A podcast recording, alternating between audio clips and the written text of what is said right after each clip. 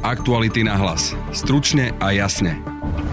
Marianovi Kočnerovi hrozí ďalšia obžaloba. Vyšetrovanie káuz Donovaly a Báč je ukončené. Prečo vyšetrovanie trvalo viac ako päť rokov a postaví sa Kočner pred súd? Denisa Žilová sa pýtala šéfa investigatívneho tímu Aktualit Jána Petroviča. Z môjho pohľadu je Marián Kočner príslušníkom tejto society starej doby, kde on sa spolieha na svoje staré, zaužívané spôsoby. Čínska armáda pokračuje vo vojenských cvičeniach v okolí Tajvanu. Môže situácia vieskalovať až do invázie Číny na Tajvan. V druhej téme podcastu budete počuť výkonného riaditeľa Stredoeurópskeho inštitútu ázijských štúdií Mateja Šimalčíka.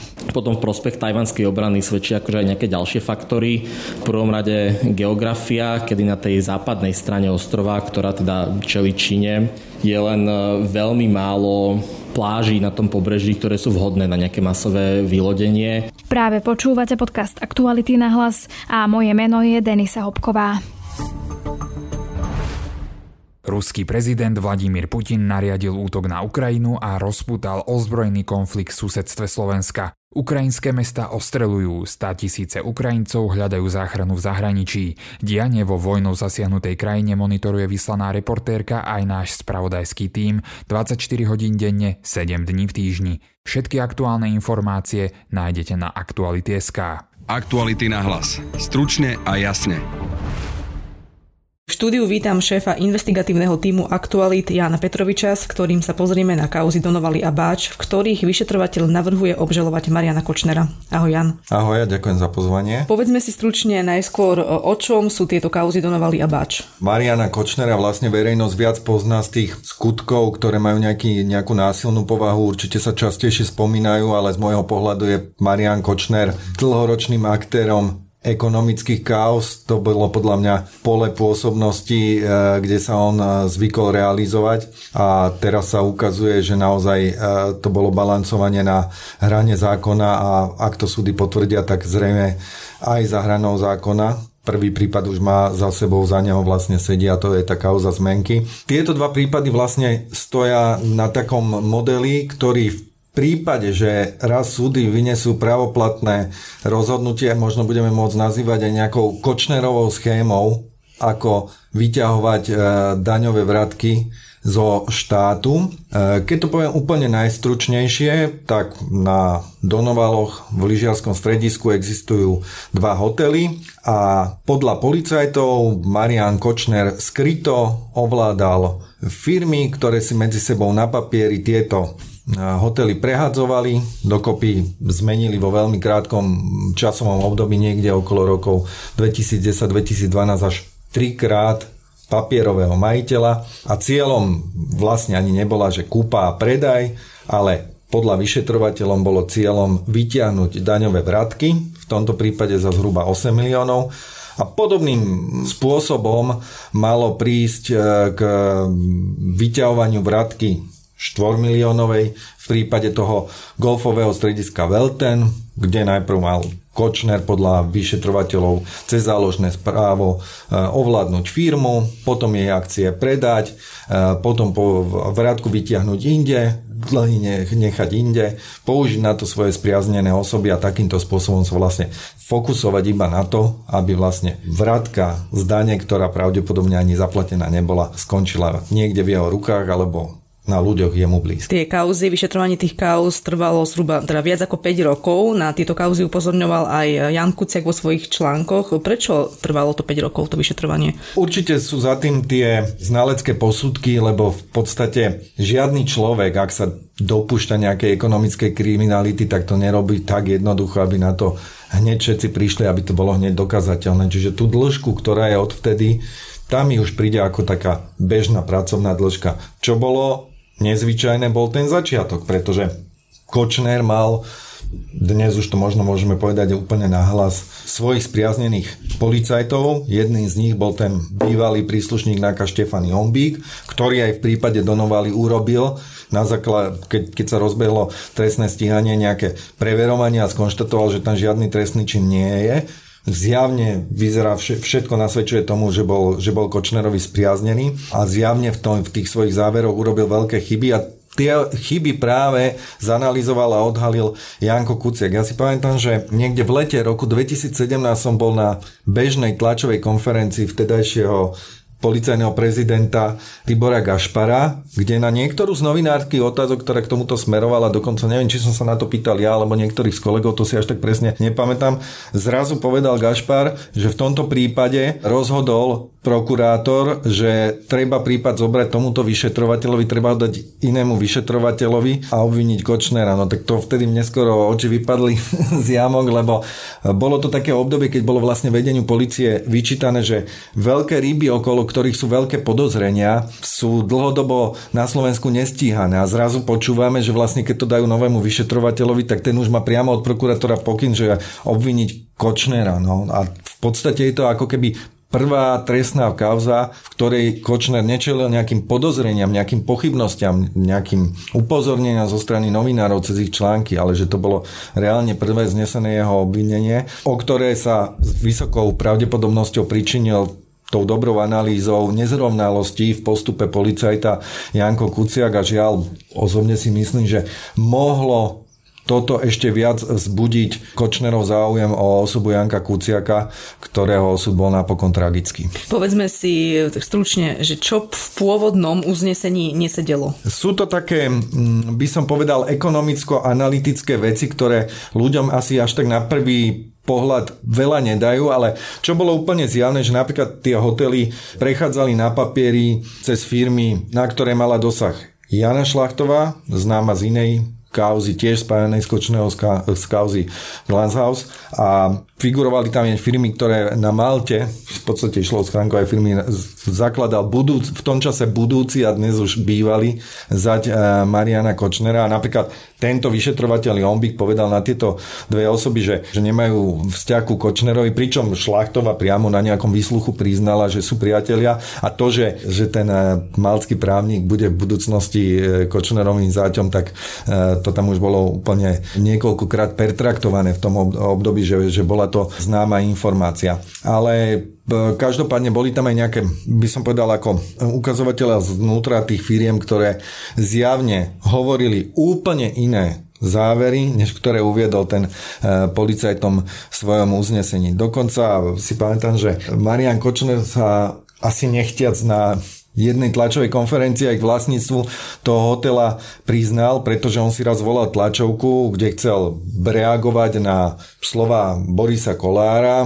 S tým bol vtedy, by som povedal, dosť antagonistickom vzťahu a Boris Kollár na ňo niekde verejne vyhlásil, že má dosah na rezort pôdohospodárstva. A Kočner chcel deklarovať, zrejme chcel deklarovať, že nemá teda na ňo dosah, na, na jeho platobnú agentúru a povedal, že si práve bral, že si žiadalo nejakú dotáciu na nejaký wellness v tom hoteli, ktorú nedostal. Čím vlastne priznal, že, že stojí za tým hotelom. Čiže toto možno bola aj taká jeho ako keby taktická chyba, hej. Ale teda to policajné uznesenie, tam je Kuciak, myslím, na šiestich miestach našiel úplne dokázateľné chyby. Veď koniec koncov, čo už potom mohla prokuratúra urobiť, keď posudzovala ten prípad a zrušila jeho pôvodné rozhodnutie a konštatovanie, že tam nebol spáchaný trestný čin a nariadila obviniť Kočnera. Je to tak, že vyšetrovateľ, alebo respektíve Marián Kočner asi nerátal, že nejaký novinár by mohol niečo také analyzovať. Z môjho pohľadu je Marián Kočner príslušníkom tejto society starej doby, kde on sa spolieha na svoje staré, zaužívané spôsoby a neuvedomuje si, že verejný priestor má stále väčší prístup k stále väčšiemu penzu informácií, že nestačí proste zakladať len schránkové firmy v daňových rajoch, ktoré budú úplne nedostupné, že existujú rôzne podskupiny informácií, ktoré postupne behom chodu civilizácie sa stále viac dostávajú do tých verejných registrov. A to je len taký ako môj osobný názor, že myslím si, že toto v tomto podcenil tú situáciu a nepredpokladal, že existujú takí šikovní ľudia, ako je Janko Kuciak, ktorí mozaikou týchto informácií, ktorý vedel, kde ich má hľadať, vie vyskladať príbeh, ktorý sa možno on pokúša utajiť. Čo bude teraz? No, teraz sme v takej fáze, my sme ani nič iné neočakávali, že sa môže stať. Očakávali sme, odhadovali sme v redakcii, že toto asi bude musieť skončiť to vyšetrovanie návrhom na podanie obžaloby zo strany vyšetrovateľa, veď jednak tá udalosť sa stala v roku dvetisícdesať dvanásť. Už vlastne za bývalého vedenia špeciálnej prokuratúry došlo po, e, k pokynu obviniť Kočnera, prebehlo rozsiahle dokazovanie.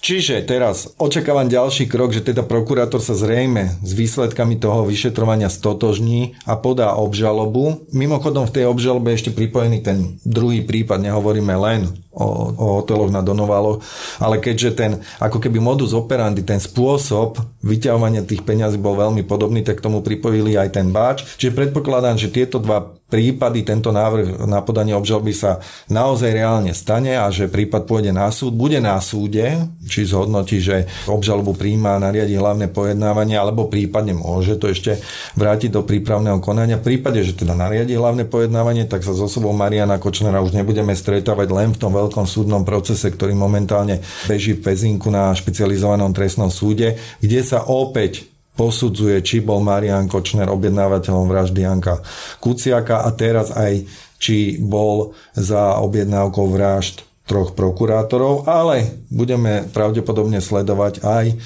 ďalší ekonomicko-trestný proces. Predpokladám, že pre verejnosť nie až tak zaujímavý, lebo to bude viac o ekonomických faktoch, číslach a dôkazoch, čiže je to už skôr, by som povedal, taká odbornejšia záležitosť posudzovať to a naozaj tých ľudí, ktorí týmto súvzťažnostiam, kedy sa vrátka môže vyplatiť, nesmie vyplatiť, aké okolnosti musia byť splnené, kedy je to podozrivé, kedy je to fiktívne, tak to už asi nebude až tak zaujímavý proces, ale bude to niečo podobné, ako sme videli v prípade kauzy zmenky. Koľko uh, mu môže hroziť, ak bude obžalovaný?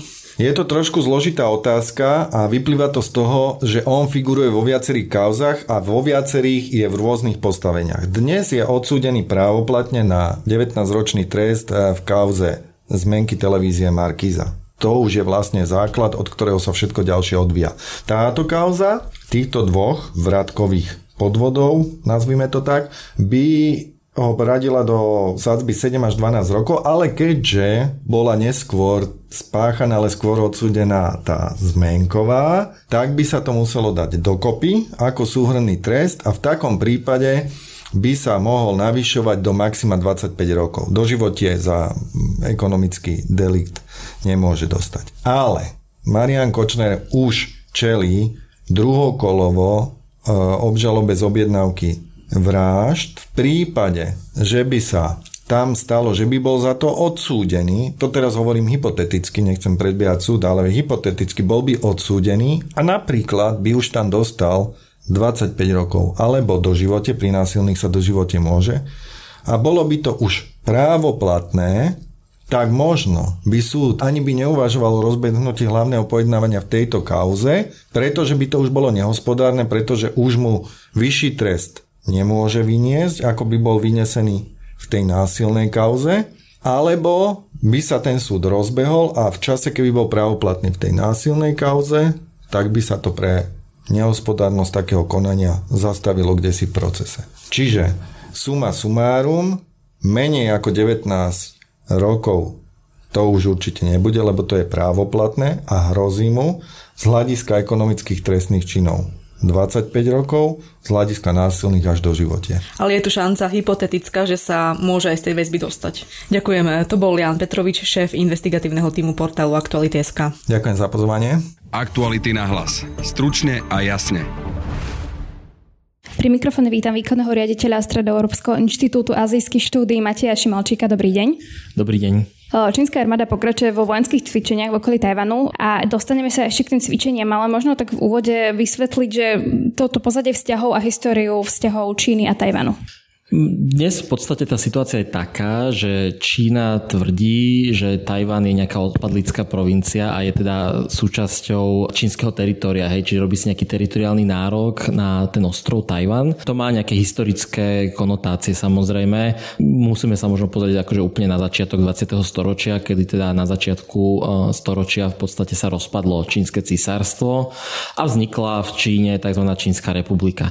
Keď sa trošku posunieme ďalej, tak v zásade po druhej svetovej vojne prebiehala teda v tejto Čínskej republike občianska vojna, kedy na jednej strane stála teda tá republikánska nacionalistická vláda vedená politickou stranou Kuomintang s Čiang Kai-šekom a bojovali v podstate proti komunistom vedeným, vedeným Mao Tse-tungom.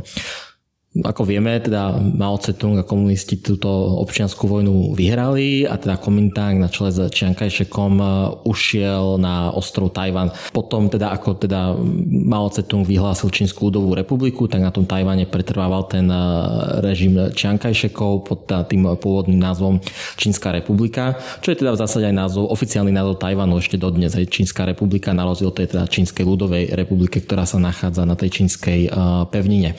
A napriek tomu teda, že väčšinu toho pôvodného čínskeho teritoria teda už ovládala komunistická strana a teda ten pekinský režim oficiálnym zástupcom teda nejakého čínskeho ľudu v medzinárodných organizáciách až do sedemdesiatych rokov bol stále Tajvan. Um, ale teda ako vieme, počas sedemdesiatych rokov začalo prebiehať teda nejaké čínsko-americké zbližovanie v kontexte teda tej čínsko-sovietskej roztržky zase.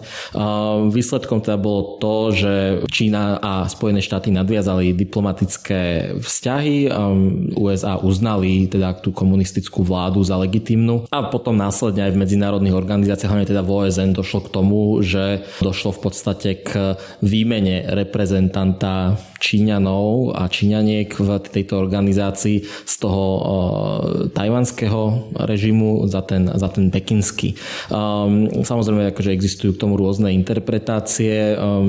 Zámerom teda ani U S A, ani, ani ďalších západných štátov nebolo úplne, že teda aby Tajvan úplne sa vytratil z týchto medzinárodných organizácií. Skôr tam bola taká um, predstava, že v nejakej podobe budú zúčastnené uh, oba štáty, hej, v podstate v, v O S N. Ale ukázalo sa potom, že teda vďaka podpore rôznych iných komunistických režimov a rozvojových krajín dokázal vlastne Peking uh, prijať v rámci valného zhromaždenia takú rezolúciu, ktorá teda hovorí o tom, že jediným legitímnym teda zástupcom čínskeho ľudu v O S N je práve teda ten pekinský režim. Um, napriek teda tomu, že došlo k takejto rošade v tých medzinárodných vzťahoch a v tom medzinárodnom postavení Tajvanu, tak Spojené štáty a v zásade aj kopu ďalších krajín naďalej udržiavali nejakú formu stykov s Tajvanom. Um, nešlo samozrejme o plné nejaké diplomatické, diplomatické styky. Nehovorí sa, ne, v zásade uh, Tajvan neuznávajú, majú nejakú teda politiku jednej Číny, ale zároveň odmietajú, hej, nejakú násilnú zmenu statusu quo. Dnes, tá, keď sa posunieme zase ďalej, tak dnes tá situácia už vyzerá zase trošku inak, kedy čoraz viacej krajín, napriek tomu tá, že Tajvan dnes už uznáva len zo pár maličkých štátov, v Európe jediným štátom, ktorý uznáva Tajvan a má s ním plné diplomatické styky, je Vatikán. Rôzne potom ostrovné štáty sú tam v Karibiku, v, v Pacifiku a tak ďalej. Um, tak napriek tomu akože veľmi intenzívne vzťahy sú s ním udržiavané v tej, v tej ekonomickej rovine a v podstate čoraz viac aj v politickej rovine. To, toto je tak, akože by som povedal, že, že, že letom svetom v skratke, že kde sa dnes nachádzame. Hovorí sa o takom tom uh... najväčšom veľkom konflikte, respektíve, že Čína by mohla chcieť podniknúť nejakú inváziu na Tajvan skôr tie posledné roky, respektíve sa o tom špekuluje teda iba. A že, či je to vlastne tým, že uh, sa Číne nepáči práve toto, že, že sa zbližuje napríklad s Spojenými štátmi, že sa zbližuje nejakým spôsobom s Európskou úniou, že ju nejakým spôsobom legitimizujú, alebo že uh, o čom to je potom teda tie, tie posledné roky? V prvom rade tam ten, ten fakt, že Čína si robí nárok na Tajván ako súčasť svojho teritória, sa v zásade v priebehu času nemení. To tam je v podstate od počiatku. Samozrejme, Číne prekáža, hej, že, že teda Tajvan sa zbližuje s týmito rôznymi štátmi. Otá- samozrejme, akože vstupuje aj do toho, že politici z tých štátov, ktoré, ktoré s Tajvanom nemajú nadviazané diplomatické styky, sú čoraz ochotnejší sa stretávať s tajvanskými predstaviteľmi aj teda inak ako neoficiálne a neviditeľne. Číne to prekáža samozrejme, lebo to teda hlavne v očiach toho čínskeho obyvateľstva, ktoré má v tej otázke Tajvanu pomerne silné nacionalistické tendencie, to ukazuje možno ako nejakú slabosť toho režimu. A z tohto dôvodu teda ten pekinský komunistický režim musí ukazovať e, hlavne preto svoje domáce obyvateľstvo silu a aj preto vlastne dneska tá reakcia Pekingu na návštevu Nancy Pelosi je najvyostrenejšia zo všetkých akože nejakých reakcií, ktoré sme v minulosti videli. Takže vy nepredpokladáte, že by to mohlo vyústiť do nejakej invázie Číny na Tajvan, ale že je to skôr také, že Čína musela niečo pred svojimi obyvateľmi urobiť alebo reagovať na takúto návštevu?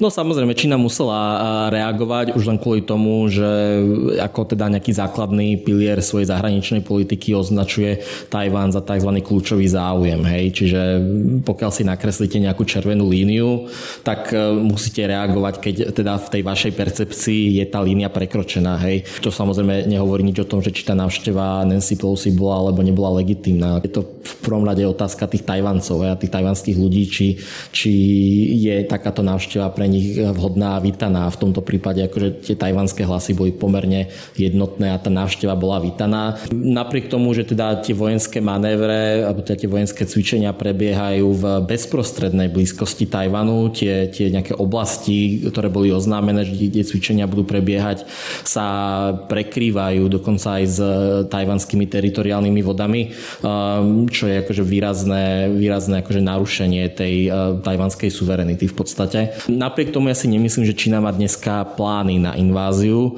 v nejakom krátkodobom horizonte. Samozrejme tie plány existujú, ale zatiaľ je to podľa mňa stále akože v nejakom dlhodobejšom horizonte.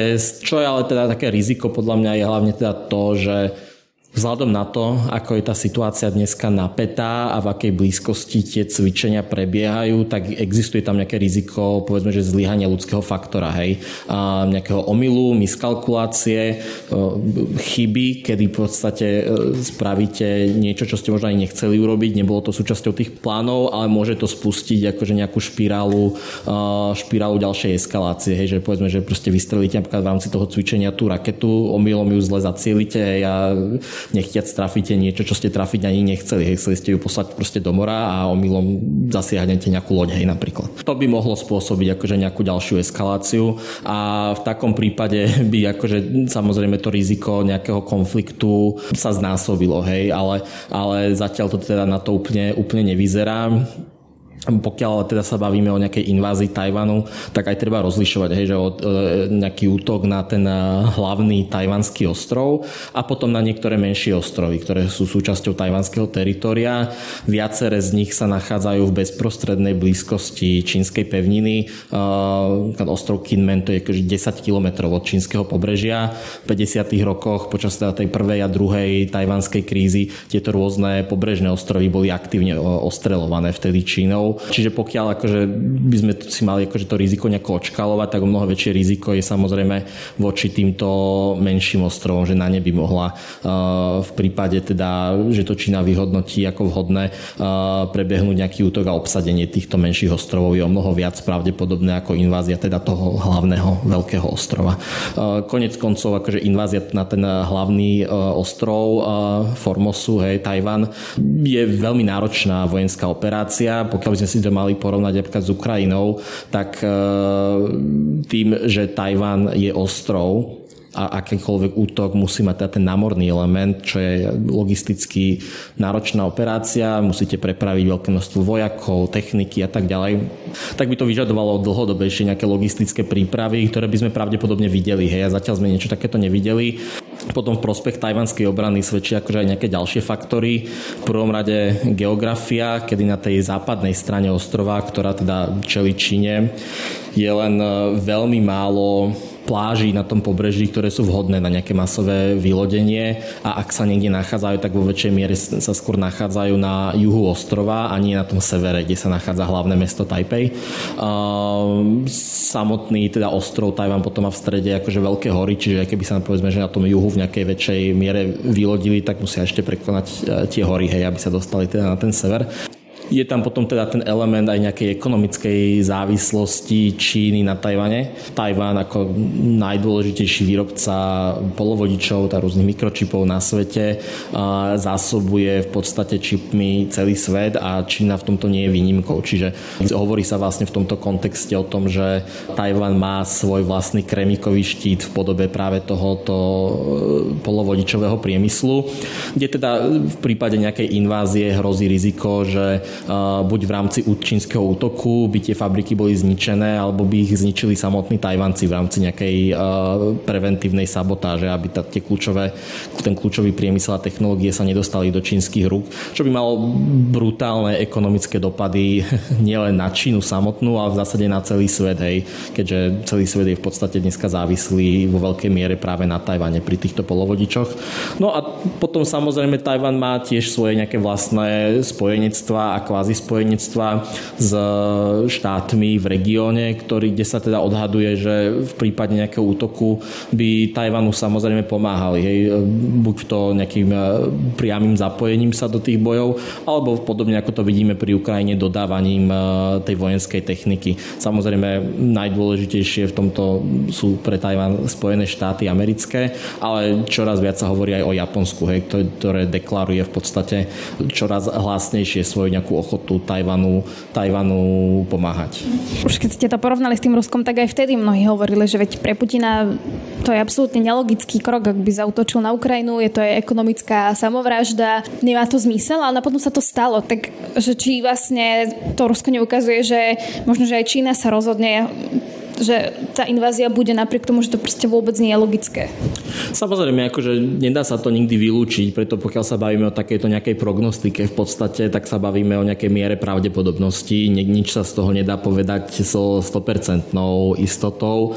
Um, čo je ale faktom, že v prípade teda tej ruskej invázie na Ukrajinu sme videli proste na satelitných snímkoch, že sa teda tie vojska, tá technika zhromažďujú, hej, či už pri tej bielorusko-ukrajinskej alebo rusko-ukrajinskej hranici. Zatiaľ práve teda toto pri Číne v nejakých tých, tých pobrežných vodách, hej, alebo teda na tom pobreží, ktoré je v blízkosti Tajvanu, um, nevidíme. Čiže, čiže aj vzhľadom na to, že logisticky ide o, o mnoho náročnejšiu operáciu, tak sme to pravdepodobne pozorovali um, ešte asi aj skôr, hej, ako, ako pri tej ruskej invázii na Tajvan. Čo je samozrejme momentálne aj také akože zaujímavé na zváženie, a Čína to určite zvážuje, je, že pozoruje práve to, ako západné štáty reagujú na tú rusko-ukrajinskú vojnu, a keď teda vidí, že Rusko dneska čelí pomerne rozsiahlým sankciám, ktoré prišli aj relatívne rýchlo po tej invázii, tak je to niečo, s čím určite bude musieť kalkulovať, lebo v prípade nejakej, nejakej možnosti uvalenia sankcií na Čínu sú možno tie, tie možnosti, ktoré má Západ ešte aj rozsiahlé, vzhľadom na to, že tá, tá ekonomická previazanosť s Čínou je o mnoho väčšia ako v prípade Ruska. A napriek tomu teda, že sa dnes hovorí o nejakom rusko-čínskom spojenectve, tak vieme, že Čína je o mnoho viac ekonomicky previazaná práve s tým Západom, hej, ako napríklad s tým Ruskom. Či už Európska únia alebo Spojené štáty sú proste pre Čínu najdôležitejšie, najdôležitejšie trhy, hej. Čiže, čiže nejaká disrupcia v tých ekonomických vzťahov, vzťahoch by mala veľmi negatívne dôsledky samozrejme pre Čínu, čo by mohlo mať akože v zásade katastrofické následky pre ten režim v podstate, lebo by nedokázal naplňať pre to obyvateľstvo, povedzme, že tú spoločenskú zmluvu, ktorá teda není založená na demokracii, ale v podstate na poskytovaní tých materiálnych statkov a dosahovaní ekonomického rastu. Ďakujem pekne, toľko riaditeľ Stredoeurópskeho inštitútu ázijských štúdií Matej Šimalčík. Ďakujem za pozvanie, dovidenia. Na dnešnom podcaste spolupracovali Matej Ohrablo a Denisa Žilová. Od mikrofónu sa lúči a pekný víkend želá Denisa Hopková. Aktuality na hlas. Stručne a jasne.